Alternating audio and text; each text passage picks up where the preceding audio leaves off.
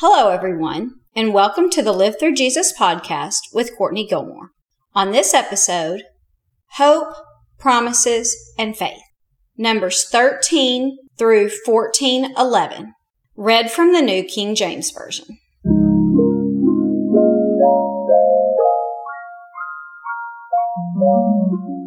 Quickly before we get started, if you're new to Live Through Jesus, make sure that you go to livethroughjesus.com and sign up to receive your free five week Bible study over Abraham. There you'll also find blog posts that coincide with the teachings on this podcast and social media links, which is another way to keep in touch throughout the week. Okay, let's get started.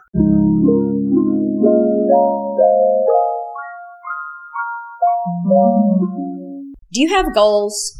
Things that you're working towards, things that you're pouring all your money and your time and your effort into?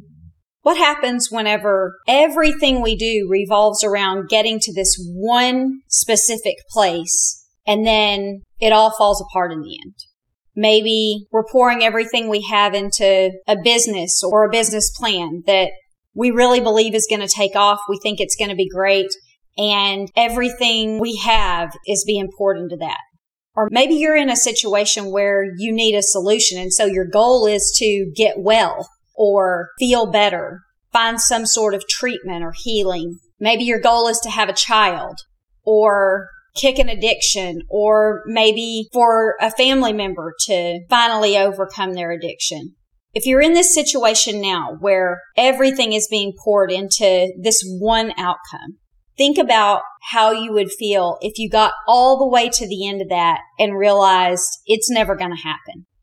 Maybe you've been in that situation. Maybe you've poured everything you have, all your heart and soul into something, trying to make it happen, hoping that it will happen, believing that it will happen, and then nothing. If you've ever been in that situation, or you can imagine what that might feel like, then you can relate to what happens to the Israelites in this lesson today. So let me just tell you a little bit about what's been leading up to this just in case you either don't know the story or just as a refresher. God promised Abraham hundreds of years ago that his family would inherit a specific piece of land. God told Abraham, walk all through this land. Everything that you can see from the top of this mountain is going to belong to your family one day. At this time, Abraham is living in this land, but he owns nothing. And God even goes further and he tells Abraham that he's going to be a great nation of people. At this moment, Abraham doesn't even have any children and he's really too old, but God has promised him a child and that his child will bear children and so on and so on. And he will become the father of a great nation. And as his descendants begin to grow, they're going to be held captive by another greater nation but in the fourth generation of that captivity, God is going to set those people free. And when he does, he's going to bring them into this land that God is promising to give to Abraham's descendants at this moment. And this is what we call the promised land. And so all of these things have happened up to this point. Abraham did have a son. His son had son. His sons had sons and so on. And they became a great nation. This is called the nation of Israel. And these Israelites were in captivity to the Egyptians and God has freed them in what we call the Exodus. And when God took them out of Egypt, he brought them to Mount Sinai. There in Mount Sinai, God gave them the laws that their new nation would set up, how they would be enforced, and what God expects of them. He also set up their church the way that they would worship, basically the entire way that their government and their nation would be structured. God told them all this at Mount Sinai. And now, about two years after they had escaped from Egypt, they're on the edge of the promised land. And so this generation of Israelites has been chosen to be the ones that go in and inherit this land that's been promised to Abraham's family for hundreds of years. They would have known this story. They would have known that the God of their father Abraham had promised him a land all these years ago and that they're the ones that are about to be entering this land and taking possession of it. This has been the goal all of these years. Since before these people were born, this was the goal of Abraham's family. Everything that has happened is leading up to this point. The fact that Abraham even had a son in his old age was leading to this point. How they ended up in Egypt was leading to this point. The fact that they became slaves there was leading up to this point. And then in these people's lifetime, the Exodus bringing them out of slavery for the express purpose of bringing them into this land. That is what is happening. And so this has been the goal for hundreds of years for this family, but it's been the express goal for these people since they've been born. This is what we were talking about before. If you can imagine being right there, about to reach your goal, everything that you've done up to this point, all the work, all the hardship, all the time that you were doing without just so you could have this one thing come about. That's what they're feeling. And so they're excited. They're thinking, you know, it's been hard. We were in slavery. Then we were in the wilderness. We didn't have food. We didn't have water. We had to rely on God just to give us bread. But that's okay because we're about to enter a land that God said is luscious. It is filled with milk and honey is what God says. It's a beautiful, fertile land and it's all going to be theirs. And so everything that they have been lacking for all this time is about to come about. Their freedom that they didn't have for their entire lives. They're about to be able to set up their own nation under God. Everything's going to be great. So this is what's been leading up to this moment. So just put yourself in those shoes and then we're going to read Numbers 13 and see what happens to the Israelites from here. It says, The Lord spoke to Moses and said, Send men to spy out the land of Canaan, which I am giving to the children of Israel. From each tribe of their fathers you shall send a man, every one a leader among them. So Moses sent them from the wilderness of Paran, according to the command of the Lord, all of them men who were heads of the children of Israel. And then it names all of the heads of the tribes. And so the tribes were the 12 sons of Jacob. Jacob was renamed Israel. So these are the 12 sons of Israel. Those are called tribes. And the head of each one of those families has been chosen to go into this land and check it out. And so we're going to skip down now to verse 17.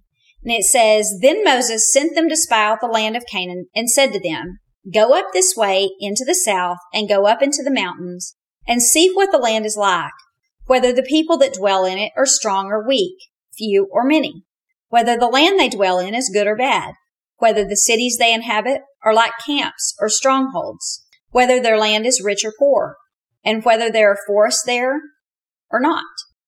Be of good courage and bring some of the fruit of the land. Now the time was the season of the first ripe grapes. So they went up and they spied out the land from the wilderness of Zin as far as Rehob near the entrance of Hamath. And they went up through the south and they came to Hebron, Ahiman, Sheshai, and Talmai. The descendants of Anak were living there. Now Hebron was built about seven years before Zoan in Egypt. Then they came to the valley of Eshcol, and there they cut down a branch with one cluster of grapes, and they carried it between two of them on a pole. They also brought some of the pomegranates and the figs. The place was called the Valley of Eshcol because of the cluster which the men of Israel cut down there. And they returned from spying out the land after forty days. Now they departed and they came back to Moses and Aaron and all of the congregation of the children of Israel in the wilderness of Paran at Kadesh and they brought back word to them and to all the congregation and showed them the fruit of the land. And they told him and said, We went to the land where you sent us, and it truly does flow with milk and honey. And look at its fruit. Nevertheless, the people that dwell in the land are strong. The cities are fortified and very large.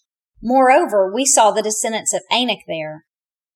The Amalekites dwell in the land of the south, the Hittites, Jebusites, and Amorites dwell in the mountains, and the Canaanites dwell by the sea and along the banks of the Jordan. Then Caleb quieted the people before Moses, and he said, Let's go up at once and take possession, for we're able to overcome it. But the men who had gone up with him said, We are not able to go up against the people, for they are stronger than we.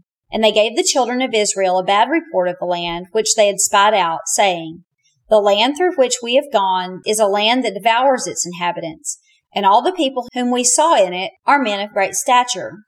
There we saw the giants. The descendants of Anak came from giants. And we were as grasshoppers in our own sight, and so we were in their sight. So what has happened is that Moses has sent these 12 men, one of them being Caleb, the one that just was trying to encourage them to go in. He sent these men into the land to check it out. It tells us that during this time was the season of the first grapes, which would have been mid to late July. And in the valley of Eshcol, they found this huge cluster of grapes. It took two men to carry it. That's how fruitful this land was. Now, it also mentions the land of Hebron there. And this would have been significant to the people because this is where God made the promise to Abraham in the first place. And then it's also the land that Abraham and his family were buried in. So it explains they went through all this land. They saw the land where God made this promise to Abraham. They saw the place where they got these grapes and this luscious fruit. And they came back and they said, yeah, it's exactly as God said. God told us the complete truth. It's a beautiful, wonderful land.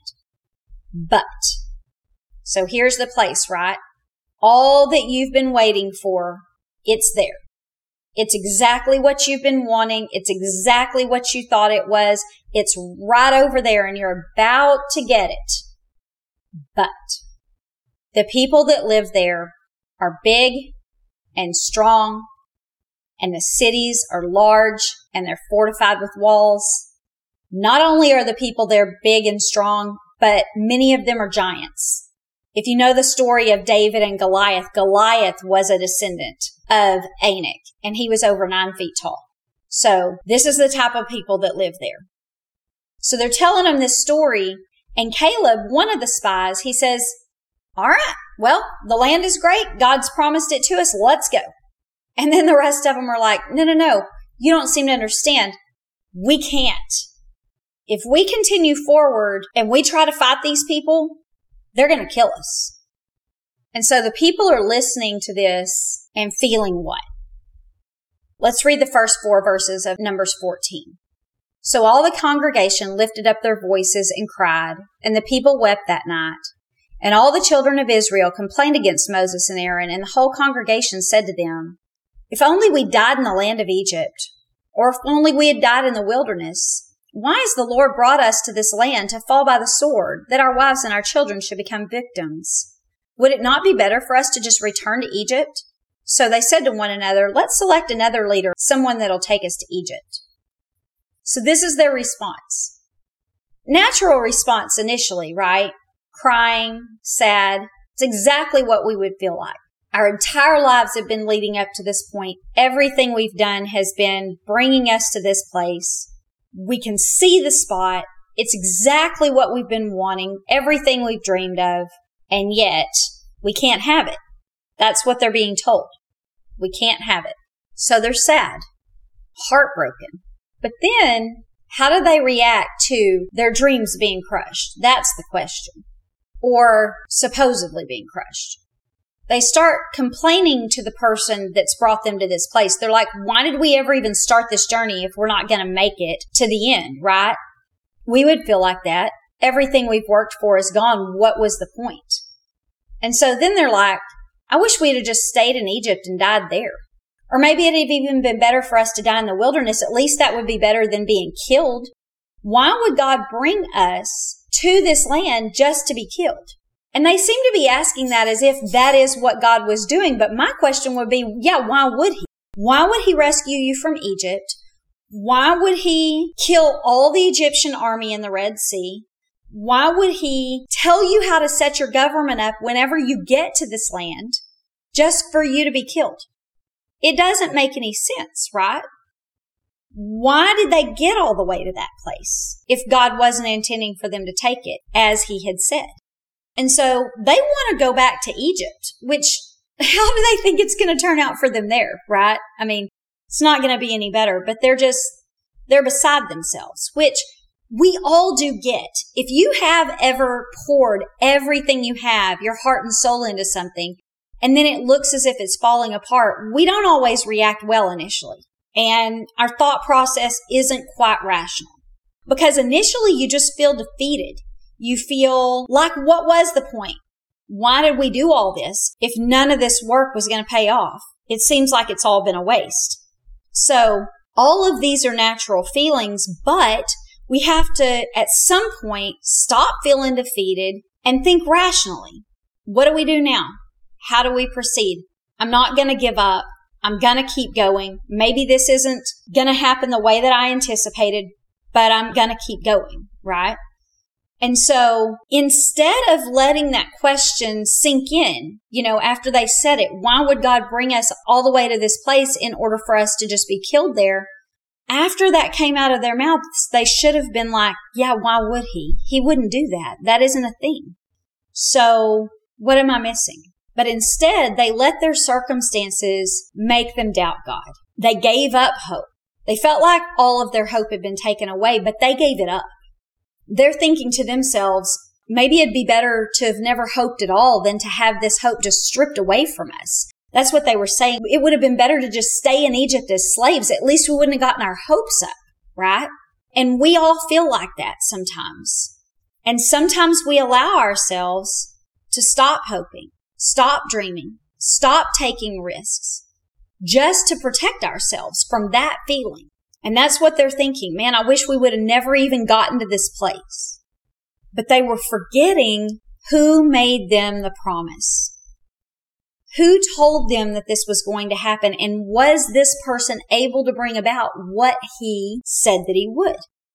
God knew the battle they were going to face. He knew what the people looked like. He knew how big they were. He knew how many there were. He knew what their cities looked like. And he still said that they would inherit the land. The victory for them had already been declared. So, do they trust him in that? Or do they not? What about us? Do we trust that God can do things that don't make any sense? Listen to what it says about Abraham in Romans 4. If they would have been like their father Abraham, they'd have been in good shape right now. So this is Romans 4, 16 to 22. Therefore, it is of faith that we might be according to grace so that the promise might be sure to all the seed, not only to those who are of the law, but also to those who are of the faith of Abraham, who's the father of us all. As it is written, I've made you father of many nations. So they needed to have the faith of their father Abraham, and this is the faith that he had. In the presence of him whom he believed, this is the one he believed in, God, who gives life to the dead and calls those things which don't exist as though they did. So that's the God that he believed in.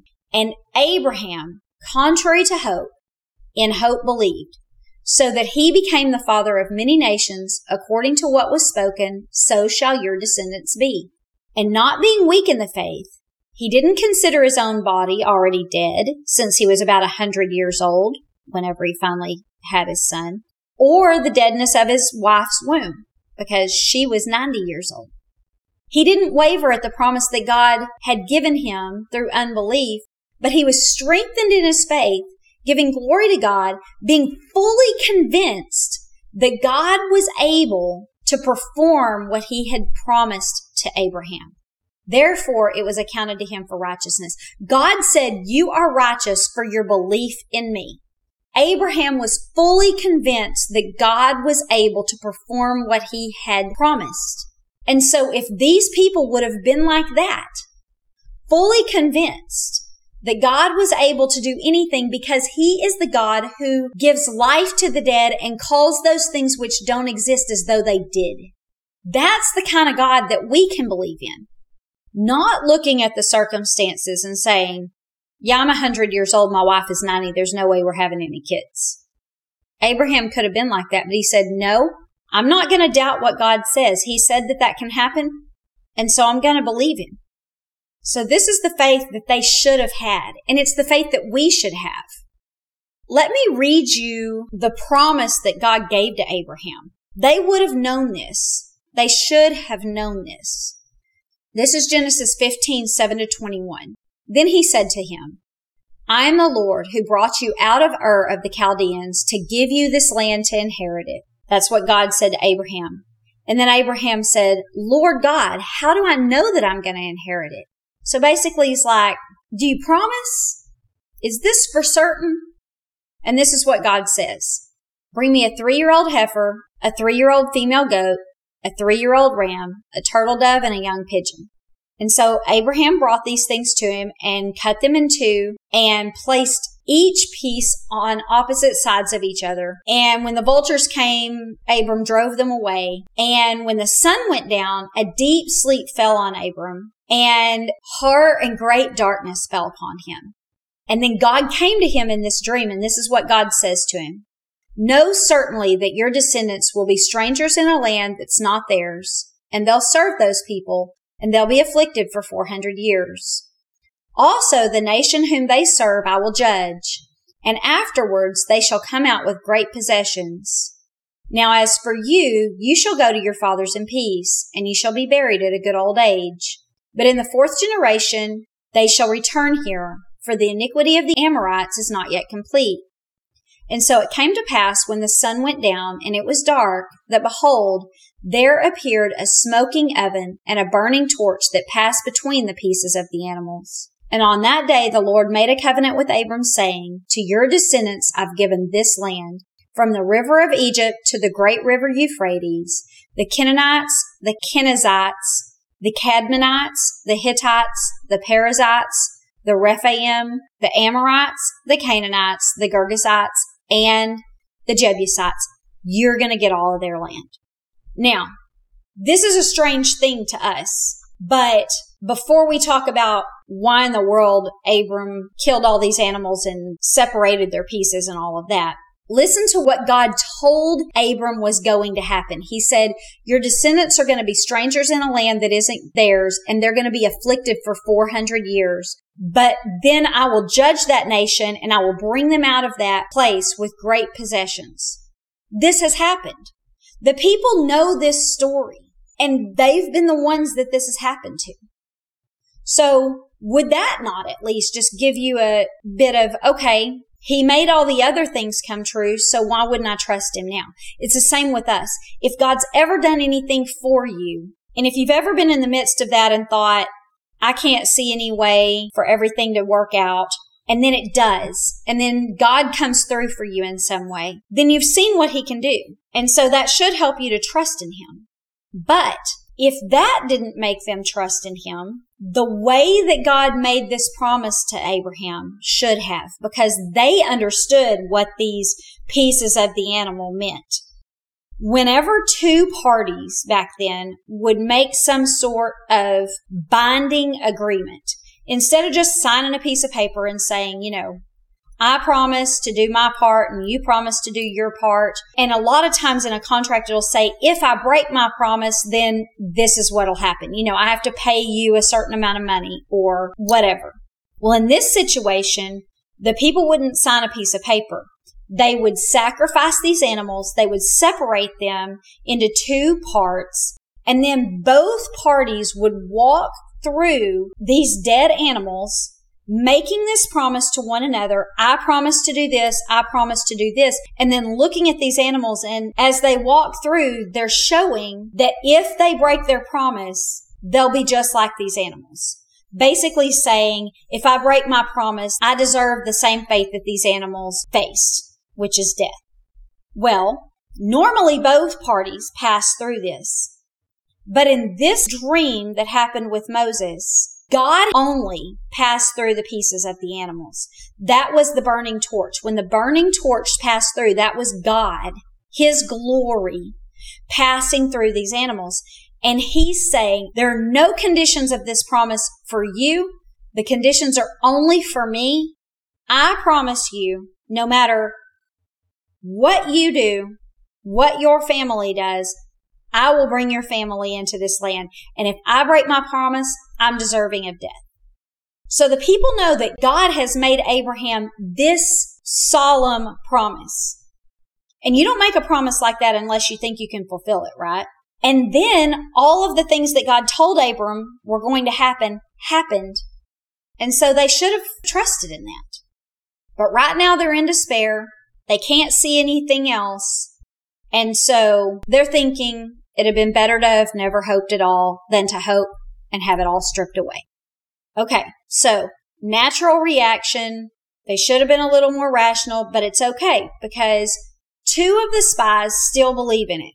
One being Caleb that we already heard of, and the other one is going to be Joshua. Now, Joshua is Moses' protege. He's being groomed for leadership. Once Moses dies, the plan is for Joshua to take over.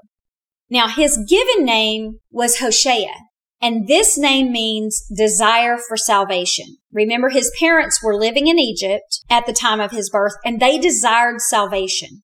And so he was given that name of God, we want you to save us. And so this is who Joshua is. He is the man that desires salvation. But Moses didn't call him Hoshea, the man that desires salvation. Moses called him Joshua, which means the Lord saves. So Moses changed his name to direct him to the provider of what he was seeking. You desire salvation? God is the one that saves. He's the one that can give that to you. So this is all important because Joshua has a goal, right? Everything that his whole life has been made up for is for salvation. And Moses is saying the Lord's going to give that to you. So he's the culmination of hope. Joshua's whole entire life has been hoping in this one thing. And Moses is telling him, you're going to get it. God is going to give you this. And so Joshua doesn't have much of a choice but to believe in this because it's his complete identity, right? So let's read in Numbers 14, 5 to 11 and see how Joshua and Caleb try to encourage the people. At this point, the people aren't thinking clearly, but Joshua and Caleb are going to help them. They're going to remind them of all the things that they need to know while they're in this state of despair. Beginning in verse 5. Then Moses and Aaron fell on their faces before the assembly of the congregation of the children of Israel. But Joshua, the son of Nun, and Caleb, the son of Jephunneh, who were among those who had spied out the land, they tore their clothes, and they spoke to all the congregation of the children of Israel, and they said, The land that we passed through to spy out is an exceedingly good land.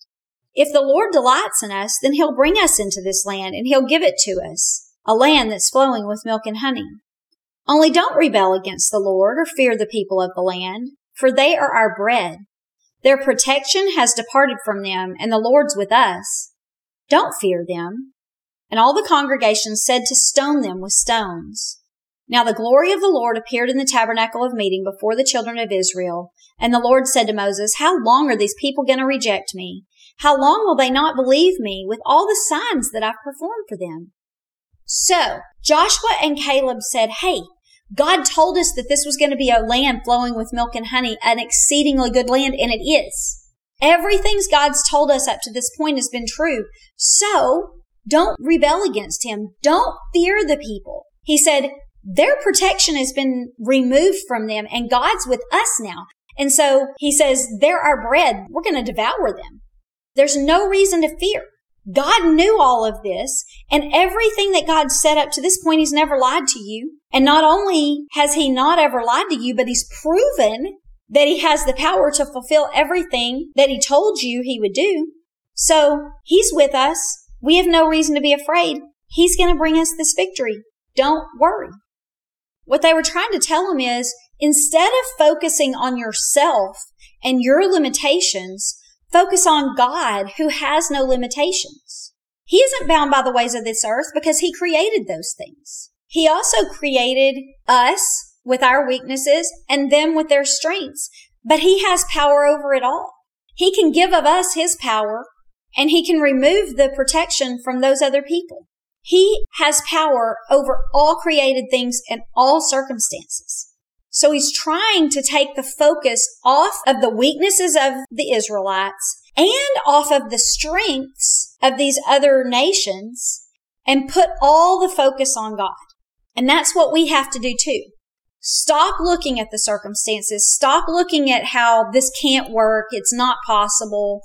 I should just never hope, never dream, never take risks again. because it's pointless. I'd rather just live in this state that isn't so great as opposed to thinking that it could get better and have all my dreams crushed. God wants us to take a step back from that, stop looking at our circumstances, stop looking at all of the obstacles in our way and how strong they are, and stop looking at how weak we are and how unable we are to bring about the thing that we want, how unable other people are to help us with what we want, and look to Him. He's the only one that can do it. No one else can do it. Not us, not our family, not our friends, no doctor, no counselor, no rehab, no fertility clinics. No one can do what God can do. They all have their limitations, right? A doctor can help us, but he's limited. Counselors can try, but they're not assured success in your life. All the money in the world can't buy you what you are seeking if God's not in it. No amount of hard work, no amount of talent, if those are the things we're hoping in, then our hope has been misplaced. And that's what Caleb and Joshua are telling the Israelites. Your hope has been misplaced. You were looking at yourselves and thinking that you were going to be able to bring this about. And now you see these people and that they're stronger than you and you're thinking there's no way. But the reason you feel like that is because you're putting your hope in the wrong place. You're putting your hope in yourself and in your circumstances. And now that you see you're weak and your circumstances don't look so great, now you've lost hope. But it shouldn't be that way. If you're hoping in God, then you can have hope again, but only in Him. Your hope is useless if it's in yourself. But if it's in God, then your hope has not been stripped away. Your dreams are not crushed. So I want to read you several verses. I want us all to understand the power of God and be able to look to these verses and say to ourselves, okay, this is the kind of God that I serve. He's the one I'm going to focus on. And if we read these verses, we can take ourselves out of our situation and place our focus on God. So the first one is Psalm 118, 6 to 9. The Lord is on my side. I will not fear. What can man do to me? The Lord is for me among those who help me. Therefore, I shall see my desire on those who hate me. It's better to trust in the Lord than to put my confidence in man. It's better to trust in the Lord than to put my confidence in princes. Did you catch that one part where he says, the Lord is for me among those who help me? If God is among the people that are helping you, then you're good because God has got power over everybody else. So the rest of the people don't really matter. It's better to put our trust in the Lord than to be confident in any man, in any government. Now listen to how God is described in Isaiah 40, 22 to 31 it says, It is he who sits above the circle of the earth, and its inhabitants are like grasshoppers. He stretches out the heavens like a curtain and spreads them out like a tent to dwell in. He brings the princes to nothing, and he makes the judges of the earth useless. Scarcely shall they be planted, scarcely shall they be sown, scarcely shall their stock take root in the earth. When he will also blow on them, and they will wither, and the whirlwind will take them away like stubble. To whom then will you liken me, or to whom shall I be equal, says the Holy One? Lift up your eyes on high, and see who has created these things, who brings out their hosts by the number and calls them by name. By the greatness of his might and the strength of his power, not one of them is missing. So why do you say, O Jacob, or speak, O Israel, that my way is hidden from the Lord, and my just claim is passed over by God? Haven't you known? Haven't you heard? The everlasting God, the Lord, the creator of the ends of the earth, never faints or is weary. His understanding is unsearchable.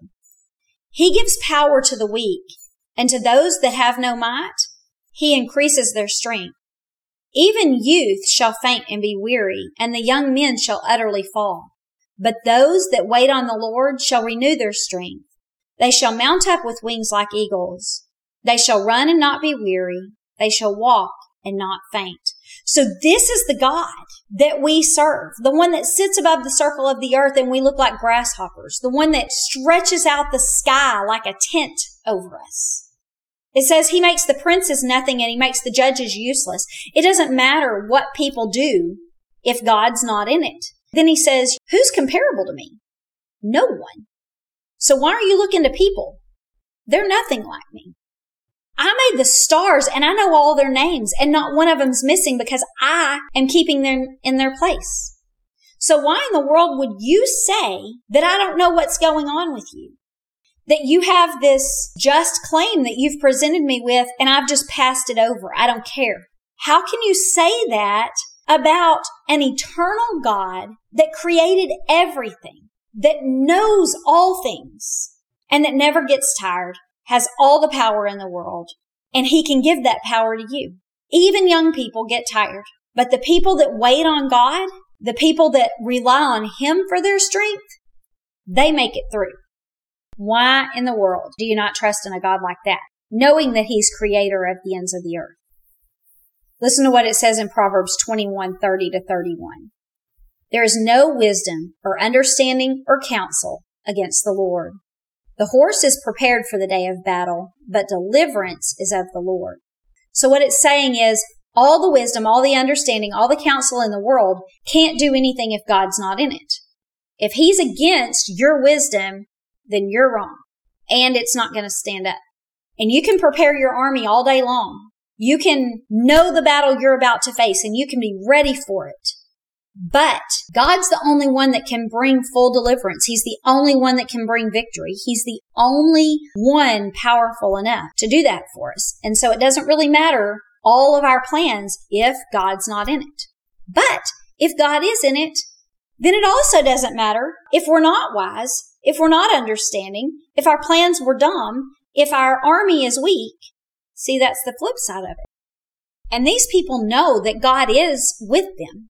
And so this should have been great to them.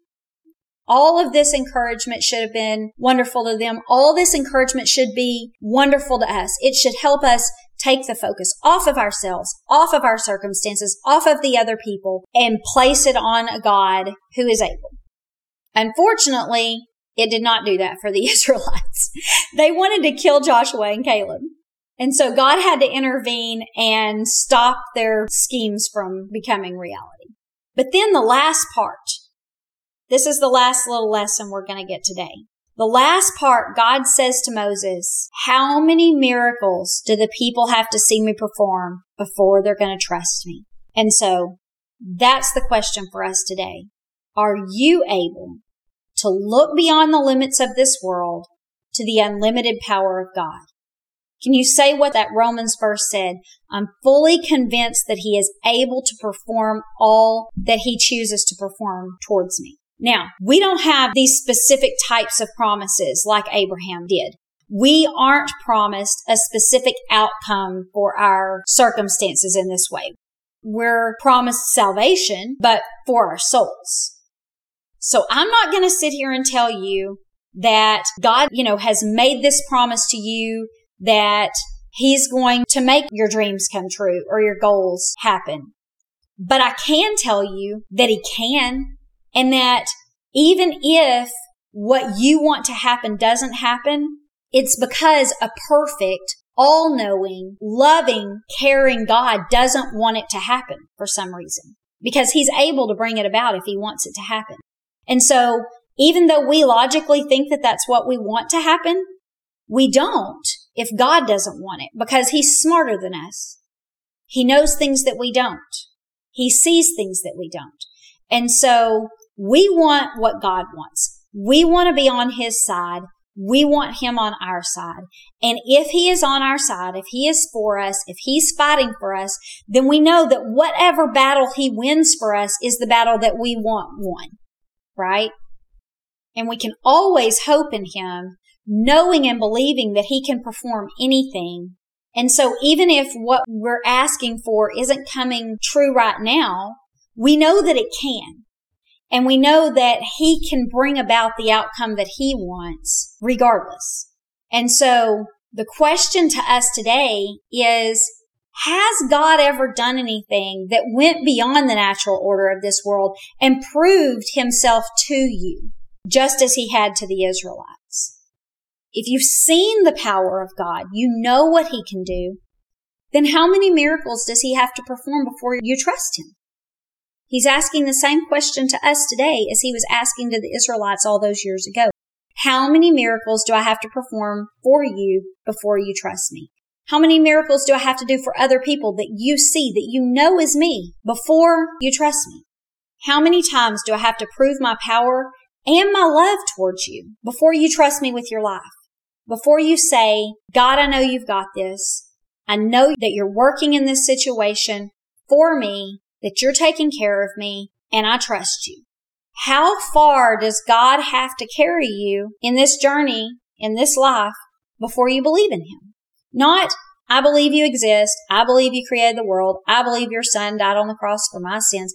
No, believing all that and that he has the power to take care of you, to work in your life, to bring about the things that are best for you, that are best for his kingdom, believing that. Okay, so I'm going to end with several verses in the Bible. I just, I want to drive this home that we can trust him. So Psalm 27, 13 and 14. I would have lost heart unless I'd believed that I would see the goodness of God in this land of the living. Wait on the Lord. Be of good courage. He shall strengthen your heart. Wait on the Lord. If you don't see something happening right now, believe that He is able. Wait on Him. Let Him give you strength. Now I'm going to read all of Psalm 33. Rejoice in the Lord, O you righteous, for praise from the upright is beautiful. Praise the Lord with a harp. Make melody to him with an instrument of ten strings. Sing to him a new song. Play skillfully with a shout of joy. Basically saying, praise God and here's why. For the word of the Lord is right and all his work is done in truth. He loves righteousness and justice. The earth is full of the goodness of the Lord. By the word of the Lord the heavens were made, and all the hosts of them by the breath of his mouth. He gathers the waters of the sea together as a heap, and he lays the deep in storehouses. Beautiful imagery, right, of how God made the earth. So let the earth fear the Lord. Let all its inhabitants stand in awe of him. For he spoke and it was done. He commanded and it stood fast. The Lord brings the counsel of the nations to nothing. He makes the plans of the people of no effect. The counsel of the Lord, however, stands forever. The plans of his heart to all generations. Blessed is the nation whose God is the Lord, and the people he's chosen as his own inheritance. The Lord looks from heaven and he sees all the sons of men. From the place of his dwelling, he looks on all the inhabitants of the earth, and he fashions their hearts individually. He considers all their works. No king is saved by the multitude of an army. A mighty man isn't delivered by his great strength. A horse is vain hope for safety. Never shall it deliver any by its great strength. Behold, the eye of the Lord is on those who fear him and on those who hope in his mercy to deliver their soul from death and keep them alive in the famine. Our soul waits for the Lord. He's our help and our shield. For our heart shall rejoice in him because we've trusted in his holy name. Let your mercy, O Lord, be on us, just as we hope in you. He says, nobody else can do the things that I can do. So place yourself under me. Let me be in charge of your life. And then you have reason to hope. Now, I want you to see that not only does God have power, but he cares about us. And so this is Psalm 44 and 5, and it says, Blessed is the man who makes the Lord his trust and doesn't respect the proud, nor such as turn aside to lies. Many, O Lord my God, are your wonderful works which you have done, and your thoughts towards us can't be recounted to you in order. If I would declare and speak of them, they're more than can be numbered. So he says, God is thinking about you continuously. He cares about you that much. You can't even count all of the ways that he loves you, all of the things that he thinks about you, all of the reasons that he cares for you. And so the man that places his trust in the Lord is blessed. So if we place our trust in God, he will bless us. His power will work for us. He is taking care of us. So that's what I want to leave you with today. Taking all your focus off of yourself all your focus off of your circumstances, all your focus off of the other people in this world and placing your focus on God who has power, who has love, who is wise, able to bring about all the goodness of this earth for each of his children. Next week, we will see what God's response is to these people who are rebelling against him. And so this week, work on every time that you begin to think of yourself or the circumstances, your limitations, the obstacles in your way, place your faith in God. Trust Him because we do not want to be in the situation that these Israelites find themselves in now where they have rebelled against God they're not following what he says because they don't trust him. This is a situation we don't want to be in. So don't forget to subscribe so you don't miss that episode. Leave me a five star review and comments wherever you're listening. You can also find my email at livethroughjesus.com. And don't forget to sign up for your weekly email updates and follow me on all social media at Live Through Jesus. Thanks and have a good day.